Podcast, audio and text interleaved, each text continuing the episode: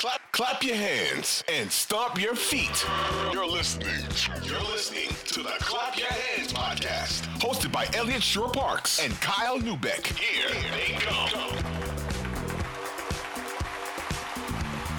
What's going on, everybody? This is the Clap Your Hands podcast brought to you by Audacy Sports, brought to you by Sports Radio 94 WIP. I am Eliot Shorr-Parks, along with the one, the only, the aggregated. Kyle, we got our last podcast episode aggregated by some websites. Very exciting stuff. Uh, what's up, man? How you doing?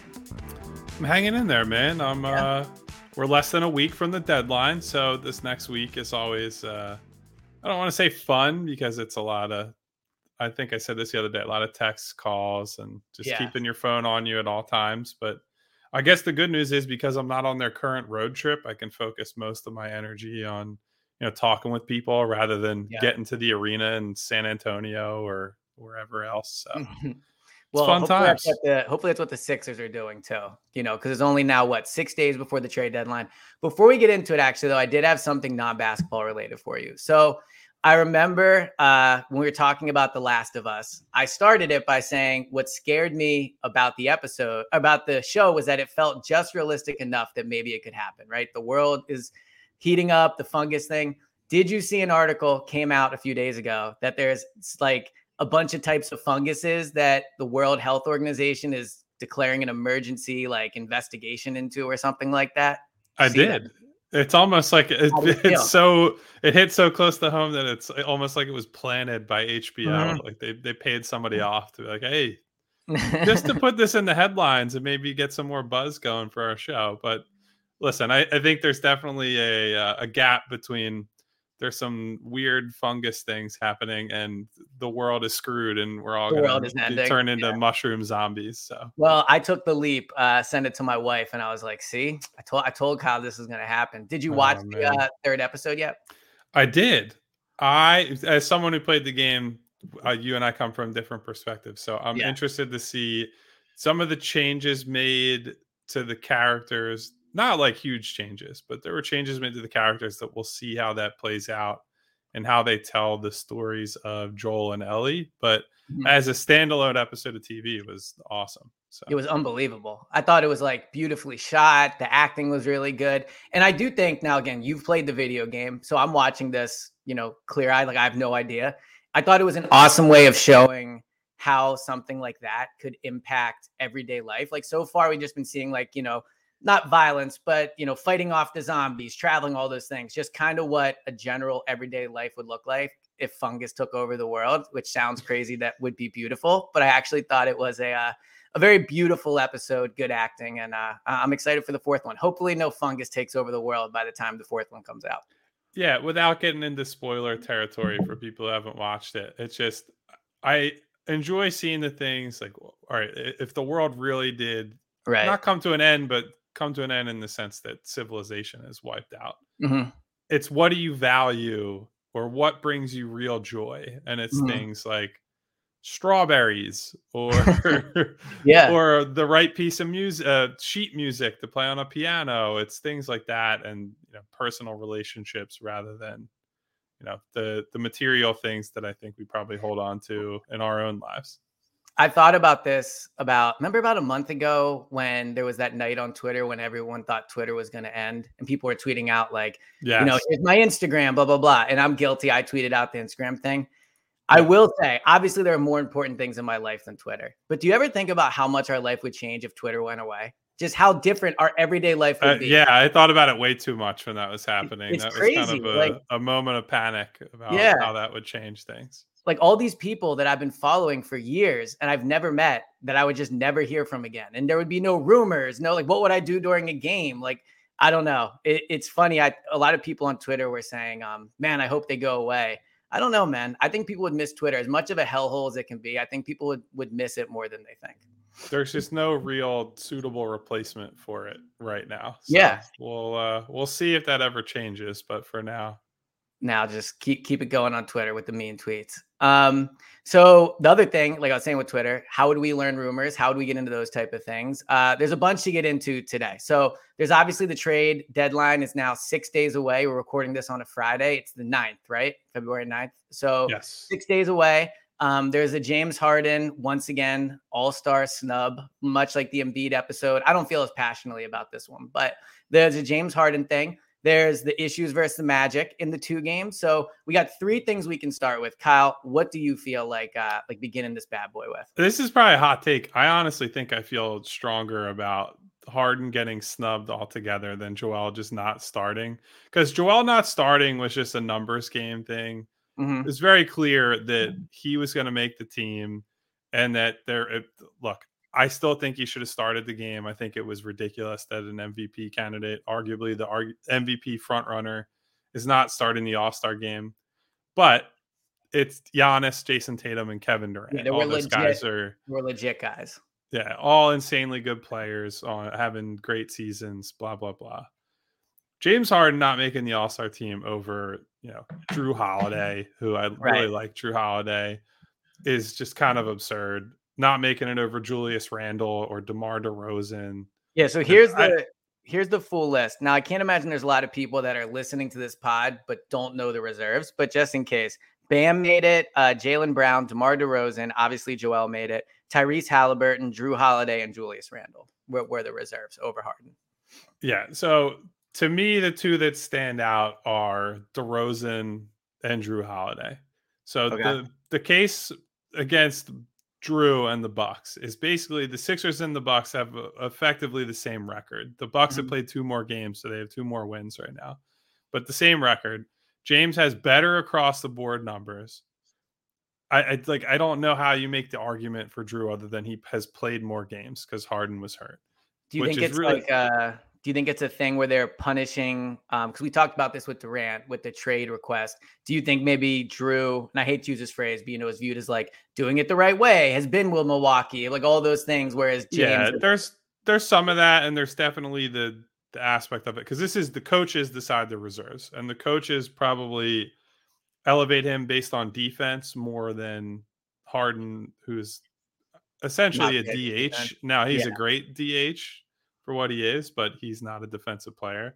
I still think James Harden, number one, is someone I'd want to watch in an All Star game more than Jrue Holiday. Agreed. Number yeah. two is just better at basketball than Jrue Holiday. So that's the first one.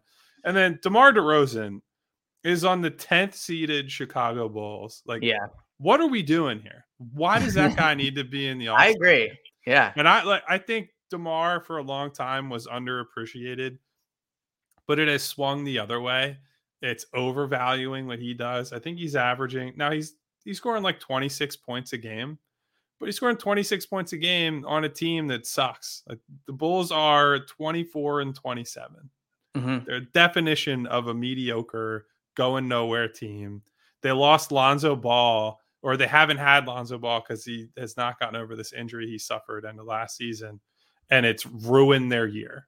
And yeah. this is no disrespect to Lonzo Ball, but if Lonzo Ball being injured makes it so you can't even get over 500 mm-hmm. as a team, well, you yeah. don't have a very good team, and you don't have a guy who's like, yeah, he for sure has to be in Austin. Well, and they don't have a, a team to your point. I mean, Zach LaVine, DeMar DeRozan, like they don't have a bad roster. They have two or three guys that you would think would at least get you above 10th in the East. So yeah, like what's special about DeMar DeRozan this year? What's the all star quality thing? And for what it's worth, DeMar DeRozan has obviously been in the league for a long time, successful player, all those things. James Harden also checks the box of big name guy. He was top 50 in the last all 50 NBA list, wasn't he? Um, huge star, exciting guy. So yeah, I don't see a single box that DeMar checks over James. Yeah, so I I think it's pretty awful that James, who's number one leading the league in assists, the Sixers have been a top 10 team on both sides of the ball since he came back in early December. They've been the best, essentially the best team in basketball since he came back in early December. So mm-hmm. I, there are just all these indicators that not only is he putting up great numbers, but he's helping the team win games and he's helping Joel Embiid be the best version of himself. Like yep. I don't, I think that part is probably being undersold too. It, it, it's not like James is just riding Joel's coattails. Joel is very clearly benefiting from the partnership that these two have established, right? Like it's they're the two of them are working together on this. This is not, hey, Joel is just so much better that James now looks good. James has gotten his burst back.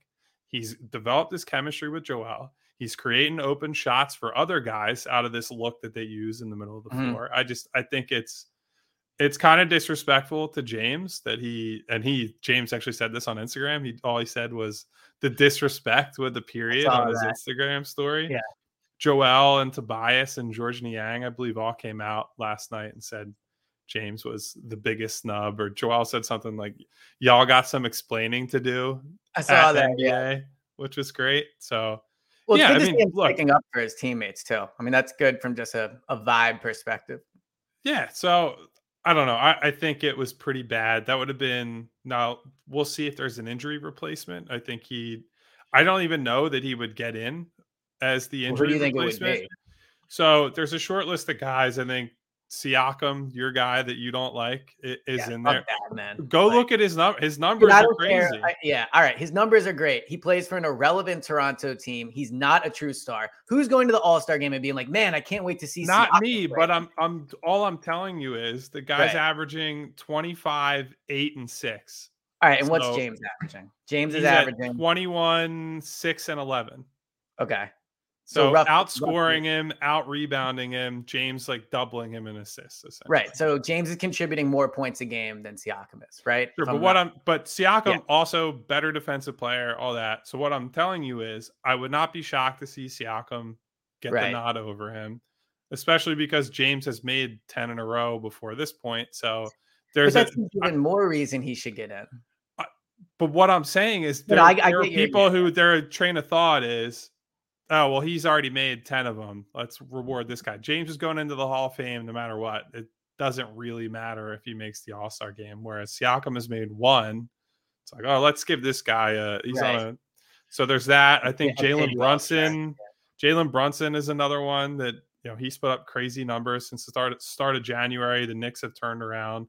I again would put harden on the team yeah. over him because number one the team is better. So I I prefer to reward guys who are contributing to winning teams in general. So I'd rather see Harden get the nod over him. Uh, I think, and Jimmy Butler, I think, is the other one. And well, again, and better team. Harden's on a better team. So uh, why would you give Miami a second star on a worse team than yeah. the Sixers? It, it, doesn't make much sense. Well, what what also is we we talked about this with the Joel thing, and you know I see it in the NFL all the time. Like Jason Peters at the end of his career made all made Pro Bowl teams that he should not have made because he is Jason Peters. And that's just how the voters go, right? It's surprising to me Harden didn't fall in that category. And I know NFL and, and NBA are not the same in the voting process and all that stuff, all those things. But to me, it seems like James will be someone that has earned the right. Now, I think this is the best news overall. The best news for the Sixers is James Harden should be an all star. If you would have told me before the year that he was considered the biggest all star snub, that would have been good news to me. Because I think last year with the Sixers, he probably didn't play well enough to be an all star. He was probably in the conversation. His numbers are, you know, probably a little better than I give it credit for, remembering watching him play. But he wasn't, he didn't feel like an all star last year. This year, he definitely feels like an all star to the point where you know, I think Donovan Mitchell and Kyrie probably deserve to start over him. But if he started, I don't think it would be absurd. Like he's he's the best guard on one of the best teams in the NBA, putting up insane numbers. He's James Harden, so he checks all the all those boxes. I'm just surprised he didn't get kind of the the veterans edge, or you know, the the it didn't lean his way. Like, what do you think it is about him that the coaches decided not to to give him that because he's earned it. He's earned to get the benefit of the doubt in the the the tiebreaker in these situations. Um, I I think some of it is defense, some of it is games played, and then you know there could be a slight bit of people have not historically loved how he plays. It's a lot of the the free throw grifting and all that right. and flopping and and what have you. I don't think there's as much of that anymore. So I think that would be kind of a silly thing, especially for coaches to hold against mm-hmm. them. But you know, I don't know. I the, the best example you could use of that you're talking about with Pro Bowls and stuff is Kobe Bryant making all defense teams like half a decade after he stopped being a good defender. and that's a I, I'm not picking on Kobe either. That's a thing that no, but that, that all, all defense there is always a delay. Specifically, guys are still considered good defenders long after they stop being right. impactful night to night guys. So that's uh I think that's probably where you see it more than All Star, but certainly that happens in All Star too.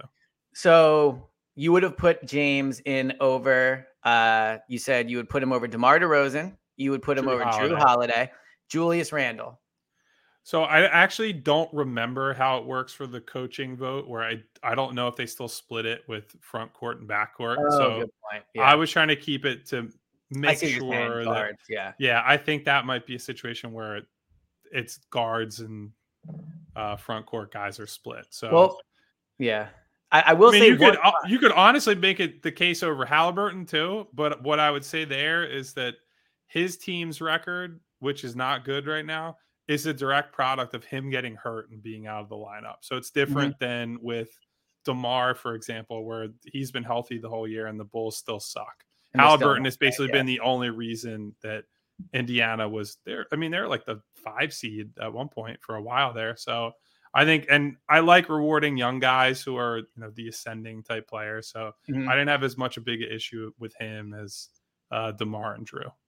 So, how do you think James will react to this? Like, because one with with Embiid, we talked about how he could use this as fire. We saw what he came out and did against Denver, and I believe it was the the next game. Denver, if I'm not mistaken, was the next game after he was not named an NBA All Star starter.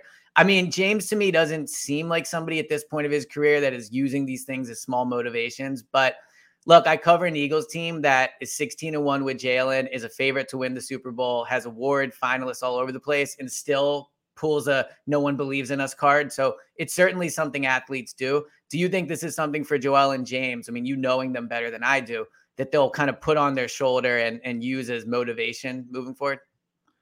I don't think it's anything James will admit to. Publicly. Mm-hmm. Is what I would say. I, I think he does like to keep up at least, and this might be how he feels in general, but he likes to keep up the facade at the very least that he's you know he doesn't worry about other people and it's he yeah. sets his own bar and and like i think that's admirable in a way like guys at that level we've talked about it a lot with joel i think it's almost more important that they have their own goals and their own expectations for themselves than you know what we say or what even coaches or people around the league would say. They have mm-hmm. to day after day want to raise the bar for themselves.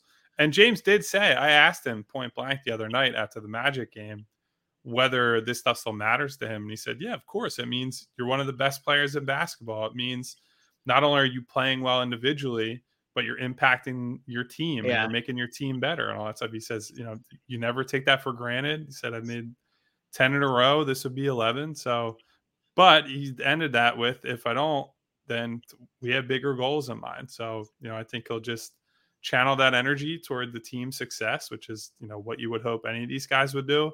I don't think he'll go like get on a soapbox and and start ranting about it as we mm-hmm. would probably expect Joel to if he got left off of an all-star right. team altogether. Yeah. So yeah, I, I, don't think he's wired in a way that he's going to come out and oh, this is a big motivation game for me. I think he tries to keep it pretty steady most of the time. But of mm-hmm. course, I, I think he's a prideful guy. You don't become as good as he has without putting in, you know, hours upon hours upon hours of work. So right. anytime that's the case, that you know, he's going to feel it whether he lets us know or not. I will say I forgot about the fact he's made it 10 straight and this would have been 11. It is kind of bullshit that that streak ends when he's playing so well. Like if I'm a voter, I'm taking that into consideration that he's made it this many times and to keep the streak going. Also kind of crazy he made it last year. I guess was he better with Brooklyn than I'm remembering, but I seem to remember him being No, I mean last year would have been the year that you would have said. Yeah. Between not playing that well, Brooklyn underperforming, and the now, trade Kyrie stuff. was out. Yeah, and the trade stuff. I think last year was the time to say, yeah, don't get him in there, but take him away. Yeah. But I will say one positive, at least he's going to get rest. I mean, you know, not that he would have played 40 minutes in the game. He would have gotten rest regardless. Yeah, James yeah. not turning it up for the All Star game. I think he's going to miss the trip to Utah. I can't decide if Utah seems like a place James uh James wants to go. Well, so this was a thing a while back on Reddit. I feel like people made comments about uh, Salt Lake not having good strip clubs, and then there was some research done into it, and they actually ended up being, you know, if you go to the right places, allegedly there's some yeah. Uh, high quality spots. I don't. I'm not an expert on this subject. No, so not your uh, your, your topic of choice. Yeah, I am certainly not a uh, a connoisseur of Salt Lake City gentlemen's clubs. We'll put it yeah. that way. Yeah, well, or Salt Lake City in general, for that matter.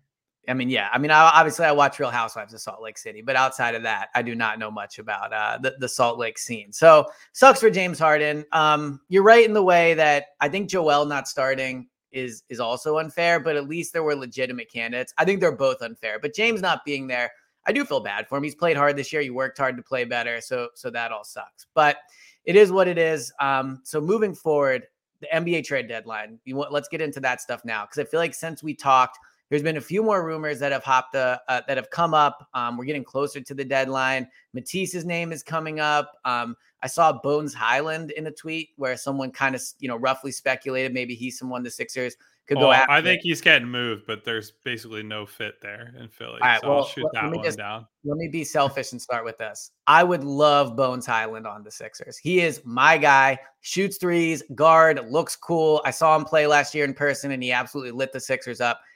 So I guess just let me down easy. But what makes you think that's not an option? I mean, why would why bother? What what are you gaining? Why bother? Let me look at his. I mean, he's a good shooter. He's a guard. He's a if scorer. Tyrese Maxey is your sixth man, what is the point of Bones Hyland? To be another version of Maxey coming off the bench.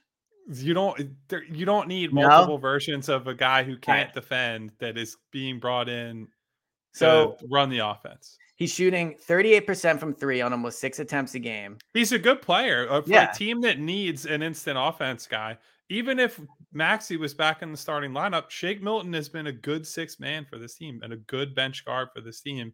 And he has far fewer defensive issues, even though he's not a good defender, than right. Bones Hyland does. Like the whole problem for Bones in Denver is that they don't, it, it's a conflict between they need to develop him and play him more, but playing him more means their defense gets worse. And so it's this push pull effect there.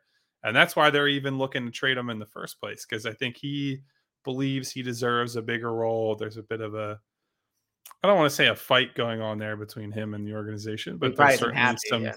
there's some friction going on there. So to bring him into a situation where it's like, hey, you're not going to, you're certainly not going to start and right. we already have a couple of clear cut six men, seventh men type guards coming off the bench. I'd, where do you fit him into the? You're going to play a three guard lineup with uh, Maxey, yeah, Shake Milton, Hyland. and Bones Hyland? No yeah. way. So there's just no uh, look. If they had a different team and they were um, they were making some bigger trades, like moving Maxey somewhere in a OG Anunoby trade or something right. crazy like that, then yeah, I mean, I could see kicking the tires on somebody like Bones or a, a, player of that ilk. But the way the team is constructed right now, there's just no real reason to get involved. So my counter to that would be, and this is a bit looking in the future, and we've kind of stopped talking about that because they're better now, and they're I think they have like the fourth most wins in the NBA. They're a legitimate title contender, if not the best team in the East. My argument for Bones would be, although Shake is probably in some ways a better player right now, to your to your point, like he he fits in well. Bones, I think, does have potential where if him and Maxey can improve on defense, like that's a nice two guard. Those are two nice young guards to have. So if James does leave, or if you know the ultimate, you know, nuclear bomb goes off and Joel decides he wants to leave, I do think Bones is a nice young piece to pick up in that regard.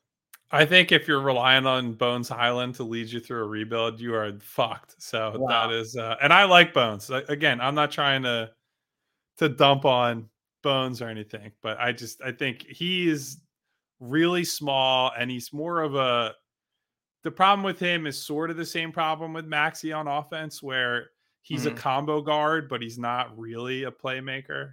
So you're not really replacing what you need with in a situation where James leaves.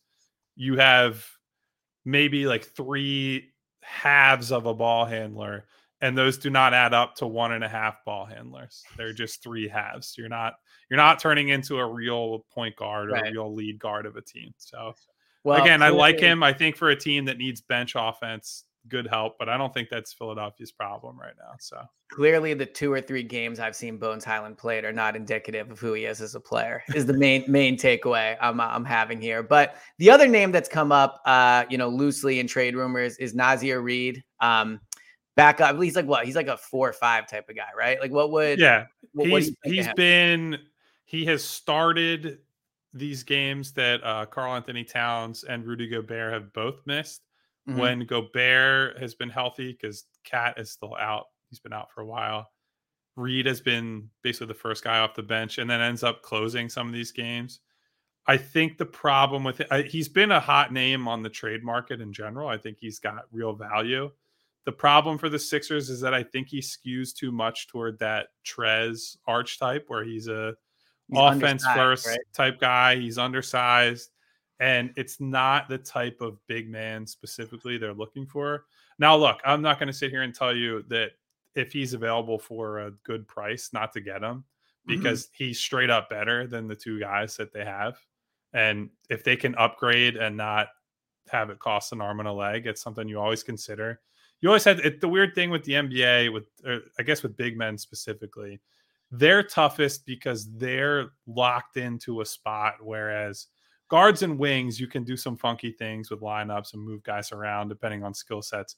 Big men, it's you only have one on the floor, and if you have two, it's a disaster, as we saw with yeah. you know Joel and Al Horford, despite the fact that both those guys are pretty damn good. So yeah, I, I think if if he's available for a pittance, maybe, but I just think he's been so good in Minnesota that they're going to keep a, a high line, and he probably goes to a team that has no no big man depth at all, or just stays in Minnesota. Otherwise, yeah. you know, if they could play him instead of Trez, that'd be awesome because he's just straight up better than Trez is. If they do get uh, we'll use Naz Reid as as the example here. But in general, if they if they pull off a trade for another backup center, do you think then uh, Harrell or Reed are gone, like they won't carry all three on the roster, will they? Or do you think that you think they would, or you think if they were? I did re- I, when I reported all this stuff earlier in the week. I did say I don't think it's a foregone conclusion that if they were to get another center, that that means one or both of Reed and Harrell are gone. Hmm. They have had this open roster spot for most of the season, which I think people have probably forgotten. Yeah, I forgot about by that. now. So they're essentially not using it right now. So it doesn't really matter if they're using it on any position, right? It's mm-hmm. just who's the best player they can use to put in that spot. Now, if you're asking me what the best use of resources is, I do think that they should be looking more toward, you know, two-way wings and forwards, but I think they're also harder to get. So if the best player that they can get to upgrade their roster is a big man, I don't think it necessarily means that Reed or Trez is gone, but I'm a little dubious that they're uh, they're actually going to trade for a center. I think that might be might be more of a buyout priority. We'll see how the deadline shakes out, but I think it how it tends to happen is those are the guys that get let go because backup yeah. bigs after the deadline are like, what do you? That's an easy way to tank. You just Weighing make the down the roster. By, yeah, so we'll see.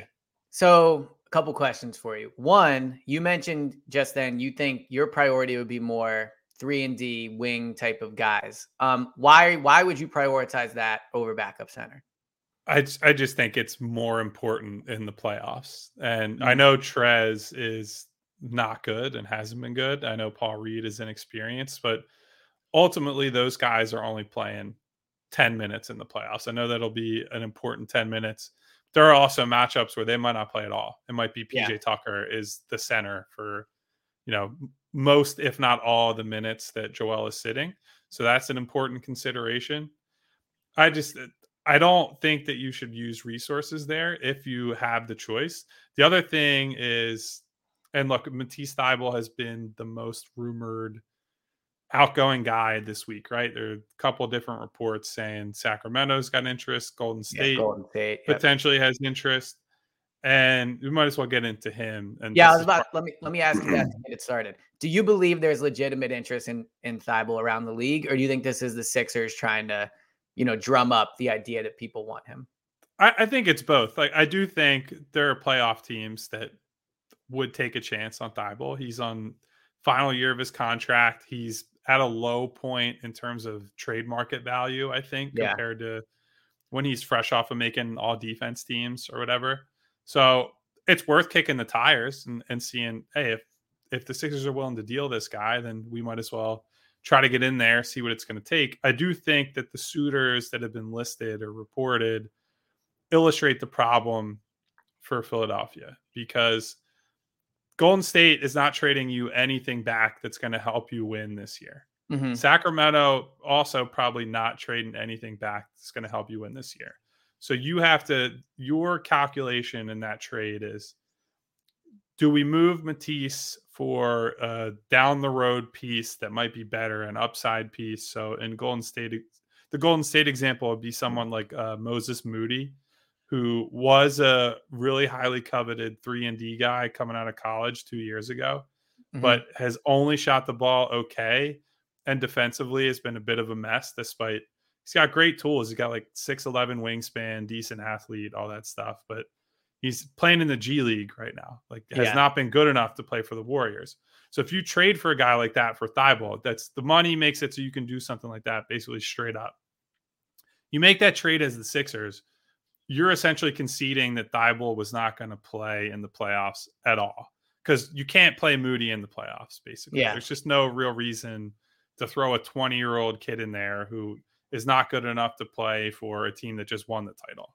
So that's the sort of deal that's on the table for Matisse. And at that point, even though I'm a gigantic Matisse skeptic, I've said that on the pod and I've written it for yeah, months and months and months, you'd, mm-hmm. you'd be better off just keeping him. Well, so that was my question for you when we're talking about Matisse.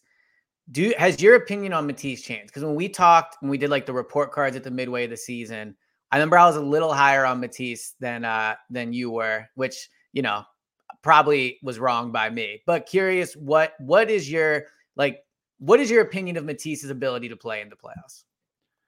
I don't believe in him as a playoff guy, but I believe in him more than Moses Moody or in the Sacramento the Kings example. Do you think the Sixers believe in him? Not really. And that's one of the main reasons that he's out there.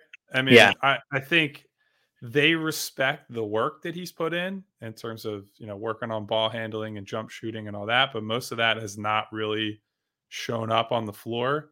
And I think there's an overarching belief that even if he were to finish the season on a long hot streak from three, I, I don't think they trust him in the playoffs. Mm-hmm. I think he's going to go out there and they would expect he's going to miss these shots. He's going to get tight. It's and look, that's that happens to a lot of role players. That's not unique to him. But yeah. I, I do think that that's a a reality they're preparing for. So, but I would still, I still think that you know the guys who you could trade one for one in Sacramento, for example, are like Alex Len, who's just a like a stiff backup center. Like he's a yeah. he's a he's a big body. Like you stick him in front of the rim, he's big and will rebound or whatever. But right. it's not very good. He's just going to be like a, a space eater. He's a space good. eater. It's, it's all he is. So I'm not trading Matisse for a guy like that. I would rather, yeah. even though I, I have my doubts about him, I'd rather have, if I'm the Sixers, that creation of chaos off of the bench. Like maybe he can't shoot and maybe he uh, gets sent back to the bench.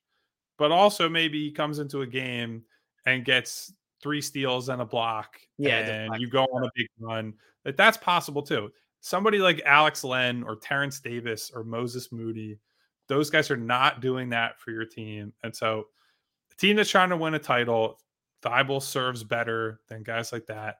And honestly, the the more you think about it, because we're so low on Matisse and because he's not playing a ton of minutes, I don't really think there's any risk that he's going to go into free agency this summer and get any sort of real payday. I agree. Like if he gets paid, I think the ceiling for him is probably let's say like 10 million a year, which is crazy. If, he, if he's on a 10 million a year contract, that's a really tradable deal. Yeah. Like that, that's it. And so right now we're talking about how difficult it is to trade him, partially because he's not making enough money to match anybody, and that's the case for a lot of a lot of the younger players on the roster. Now, mm-hmm. if you have a Matisse on a ten million dollar a year deal, it gets easier to make these matching salary trades without having to give up your star players, and then all of a sudden you go from oh well we can only get these like end of bench rotation players to we combine a couple of these guys and we might get a $20 million a year player yeah. in a trade. And so that to me becomes a lot more appealing than a lot of the stuff that's available now. Now, maybe somebody in the offseason says we're paying them a ridiculous amount of money and, you know, you yeah. end up losing them for nothing. But I I would rather take that chance. I think at this now. Point. Now let me ask you this. If you don't feel comfortable in him playing in the playoffs, and he's probably not going to play a ton of minutes, I do agree with you that he just has the the body type and the game where he could come in, deflect a few passes. Who knows? He gives you four minutes that help you sp- that help spark you.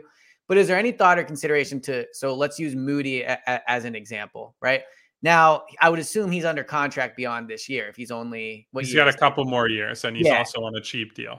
Right now, would there be any thought on your uh, from your end of trading Thybulle for somebody that is not going to play for you in the playoffs, but is basically just taking another shot at another Thybulle, and maybe next year he's you know you develop him, you have him around, but you but he's cost controlled and you have him. Like if you're not going to play Thybulle in the playoffs anyway, or at least very limited minutes, would it be appealing to you to then trade him for essentially a prospect to to have a, a player like him under control longer than you have Thybulle?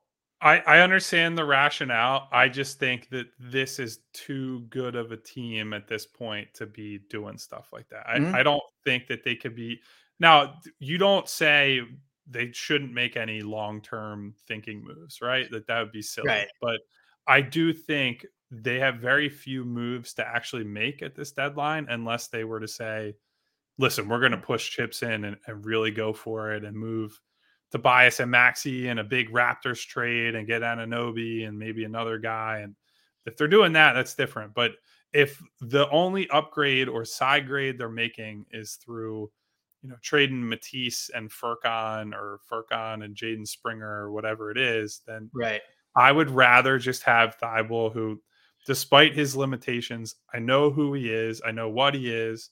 And if you're Daryl and you see how Doc uses him, I think there's a level of trust in that you know Doc will pull the plug if Matisse doesn't have it going, right? Like he doesn't mm-hmm. have a long leash for Matisse in the way that he does for some of the more problematic guys like a Trez, where Doc just mostly lets him play through his BS stretches. So yeah. I think that also probably gives you a little bit more confidence that it's better to just have the break glass in case of emergency guy and Thybulle than the long term prospect. Like I don't think they are thinking of it as a uh, we might get a rotation player down the line if we trade Matisse. It's, right. We need as many guys who can play and stay on the floor in the playoffs right now because we have the potentially the MVP of the league, a guy, another guy who should have been an all star, an ascending guy, Maxey. Like they have the ingredients to go win a title. And yeah, so I, really I, I think that is priority number one, two, three, four, five. Yeah, and that's that's how it should be. I agree with that. Um, so my last my last question for you from a trade perspective, unless you have anything else, is so we talked a few days ago. Um, just curious what if you've heard anything else you mentioned at the top. Your life is crazy right now with calls and stuff. Just curious. We talked about a few rumors that are out there, but anything else you're hearing? Anything else you want to talk about that you think Sixers fans should know leading up into these last few days? No, I mean, the thing I always try to caution fans about is that big things can happen very quickly. I, mm-hmm. I was mm-hmm. talking to somebody the other day and they given me a rundown of what they think the Sixers are up to. And there was another a comment that was slid in there that was essentially you never know when an owner is just going to come into a meeting and say fuck this in one way or another. It could mm-hmm. be we have a chance to win a title. Let's go get somebody. Or it could be, you know, an owner says we're 20 and 32. Yeah. Blow this team up. These guys are a bunch of losers. I'm paying, you know, however many millions of dollars right. to put this team together and they're doing nothing. Like figure it out. Get rid of this guy. Or I just don't like this guy. I don't want him on my team. Whatever it is. You never know. And that's that's what the fun of a deadline is, right? It puts this artificial pressure almost on an entire mm-hmm. organization to say, all right, this is what we value. This is a, we have to do something by now, or this is who we have the rest of the year. And so that's always an interesting thing. Like sometimes these trades come together really quickly. It's why teams are having conversations dating back to you know November, late November, early December, when you really can't make any interesting trades yet because of free right. agent signings. So I don't think I think the Sixers will make a trade at some point. I don't think it's going to be a big trade, but I also wouldn't say that you know it's impossible for a big trade to happen. A big trade would pretty much have to include Toby. Do we agree with that? It, and if they trade Tobias, I would say there's a decent chance that Maxey goes to, because because Maxey's the real value. It's Maxey on still on the rookie deal, and Tobias is essentially the salary guy. Now yeah. I think he's he's been good this year. He's been very good. And his contract's expiring soon, which is yeah. So that yeah. that changes the calculus a little bit, but I do still think you have to make up the if you're trying to get real chips, you're gonna you would have to move Maxey. And now I was gonna say, so we're just complete shot in the dark here. Like, what even big player would there be? So, you know, and I agree with you. I think it's probably going to be a minor move. I don't think we'll see a big name be traded. But as people love to tweet, the league does get drunk every once in a while. Crazy things do happen. Like, what what even name do you think would be the surprise? Oh my God, they traded him name. Well, so I guess Anunoby is not really a surprise one at this point. He's no. like the most rumored guy out there. One that's popped up over the last week is your boy Zach LaVine. That mm. people, there's been some speculation out there that maybe they're not thrilled or, or, looking at the contract over the long term and saying, you know, we're not really getting the return on investment we thought we'd yeah. get. There may be some concerns about his health coming off of uh, you know off-season surgery, things like that, and certainly has a history where he's tor- torn his ACL, I believe, multiple times, dating back yeah, to not ideal to his amateur days. So all that stuff isn't great. So, I mean, I it it would still be a little shocking, but I don't think it'd be completely out of the blue at this point because it has bubbled up enough that there are some people talking about him as a maybe Chicago just decides. But I don't I don't think that's the Bulls mo in general. I think if we're talking mm-hmm. about ownership the Bulls owners are pretty notorious. Like, yeah, they're they're kind of okay, just hanging in that middle ground of the NBA and being like an okay playoff team and yeah, sticking around in the standings until they get like a six seed, and that's just fine with them. So I know we did a pod on this, and I guess I would probably still do it, but I'm not gonna lie, I'm a little more out on LaVine than I was previously, which is good. Oh, you're coming around. Well, no, no, no. It's not even about LaVine. I would, I still love him as a player. I, they are playing better than I thought that they could play this year, and to to that degree, I'd be a little more nervous to to break because that is breaking it up to an extent. I know you're not moving Joel or James, obviously, but Tobias and Maxey are crucial players on this team. They're crucial from their roles. They're crucial just how good they are. I think from you've talked about it, big personality guys, like leadership type things. I would be a little nervous to do the Zach LaVine thing at this point. So I want to throw, I forget whose podcast it was on this week. Um, Rich Hoffman brought it up to me when we were at the game the other night. Somebody mm-hmm. proposed a fake trade of OG Anunoby and Gary Trent Jr for Tobias and Maxey. No picks, Ooh. just straight up. But that I kind of like. The rationale for that is essentially you get the like true wing guy in Tobias's place in OG. PJ is now he's you're locked in on PJ at the four, so there are right. pitfalls with that. But at least like Tobias, the part of the problem there is that he is best as kind of a true power forward, and he can't mm-hmm. do that with PJ here. So you get OG. He's your he's your guy against the Tatum's, you know, the the Jalen Browns, the even Giannis's, although he's probably a little undersized and that sort of yeah. the Kevin Durant's, guys like that. Gary Trent Jr. then gives you like an awesome punch off the bench, or you could potentially, if you wanted to go all offense, certain games you start him next to Harden. He gives you some shooting. Melton then slides in that you keep Melton, who's still on that cheap long term or two year right. deal at this point and he's like your six man type alongside Shake, who those two have had good chemistry, and that's who you go to war with. I thought it was interesting. I think the reason I wouldn't do it is that I think you are really screwed if James leaves. And if James leaves and you still have Maxey, you at least have some semblance of you know creative yeah. playmaking talent. But yeah. I kind of think you're screwed if James leaves regardless. So I understand why you would consider it. I don't think it's going to happen. I think Toronto, if they're making a trade, is trading for like three first round picks or something. Yeah. So I do get your point about James. I don't know, man. I'm a little like I, I like Maxey. I don't know if Maxey being here gives me confidence in the future. I think you're still, to your point, screwed either way. You still need to find another guy. You still need to find a better player than Maxey. And to your point, also, I mean, they should try to win this year. Now, educate me a little on Gary Trent Jr. because I I think of him a little bit as just a catch and shoot three guy. I don't think of him as doing much like driving to the basket and the stuff that Maxey does.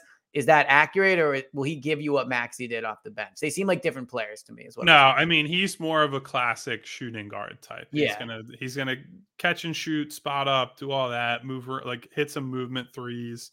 He'll mm-hmm. beat you on closeouts. So he's like he's a okay. decent ball handler, but not somebody who you're gonna actually ask to run the offense. I mean, he's scoring almost 19 points a game. He's shooting 37.2% from three, but on really high volume. He's taking what number? 7.2 threes a game okay.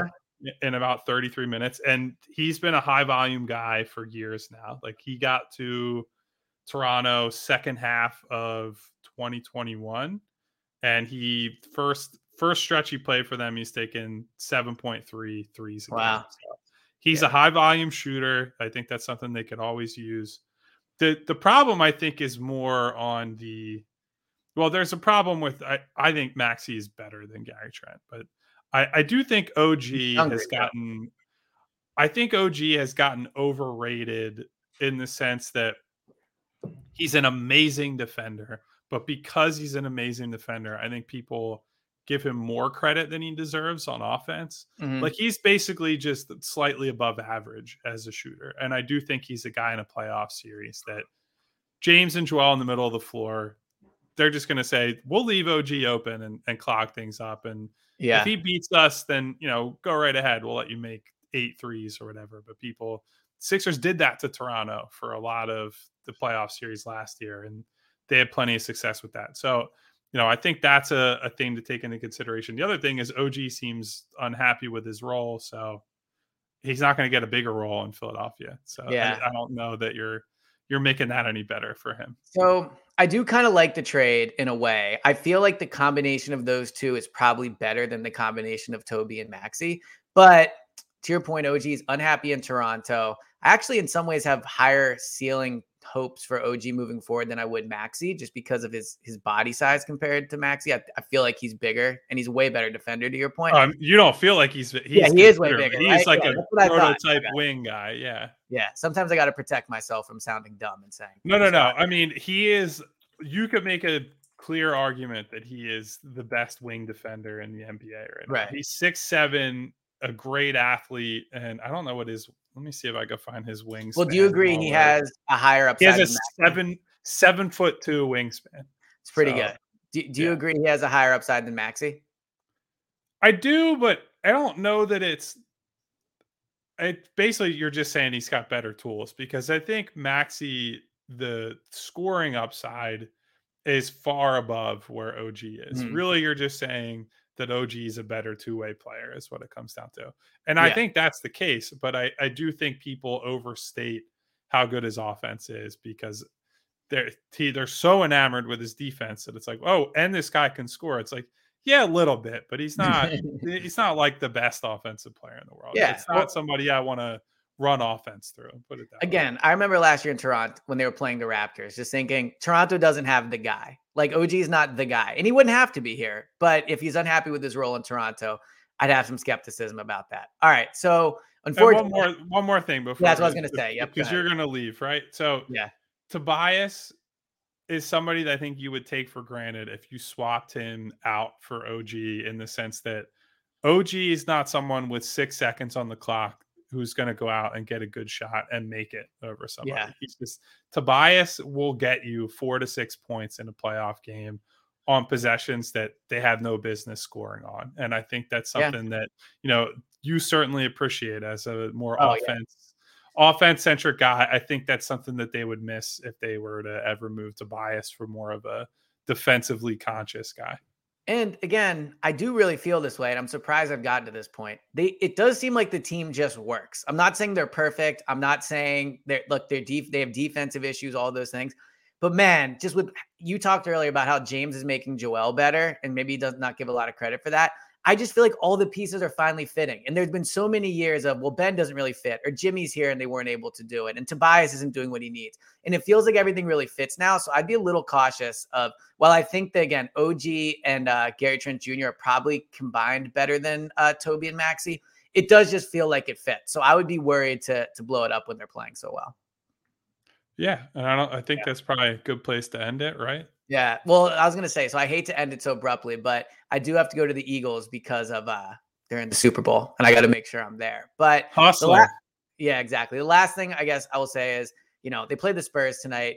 Whatever, not a great matchup, but uh anything just you know any final thoughts you want to say moving forward before uh, i get out of here and uh, next time i talk to him in arizona no, I mean we'll uh we'll we'll do our best with your schedule. With, I know uh, putting out these pods next week, so uh, bear with us as Eliot covers a Super Bowl and also does a podcast about the Sixers. I know it's. I'm not gonna lie, it's been tougher than I thought. I'm happy uh, you're so good at talking Sixers because, well, I think the timing too. I mean, the the Sixers games right now when you're playing the Magic twice and the Spurs. I mean, I've forced myself to watch them, but they're not exactly. Uh, you better watch that Celtics game next week. That's a big I, one. I know. I will watch that one, and I I think they have the Nets the night before the Super Bowl, if I'm not mistaken. So that'll be a, a fun Philly sports weekend. But all right. Thank you to everybody that has listened. Thank you to everybody that uh, has listened to the pod. Our last episode was our most listened to episode. So the pod is growing uh, one episode at a time and appreciate everyone that's been taking this ride with us. Um, you know, once again, download the Audacy app, Sports Radio 94 WIP, and trade deadline's coming up. So we'll have a few before then. And uh, next time I talk to you, I'll be in Arizona. But uh, Kyle, I will talk to you next time, buddy. Enjoy the warm weather in Arizona, buddy. I will. Talk to you later.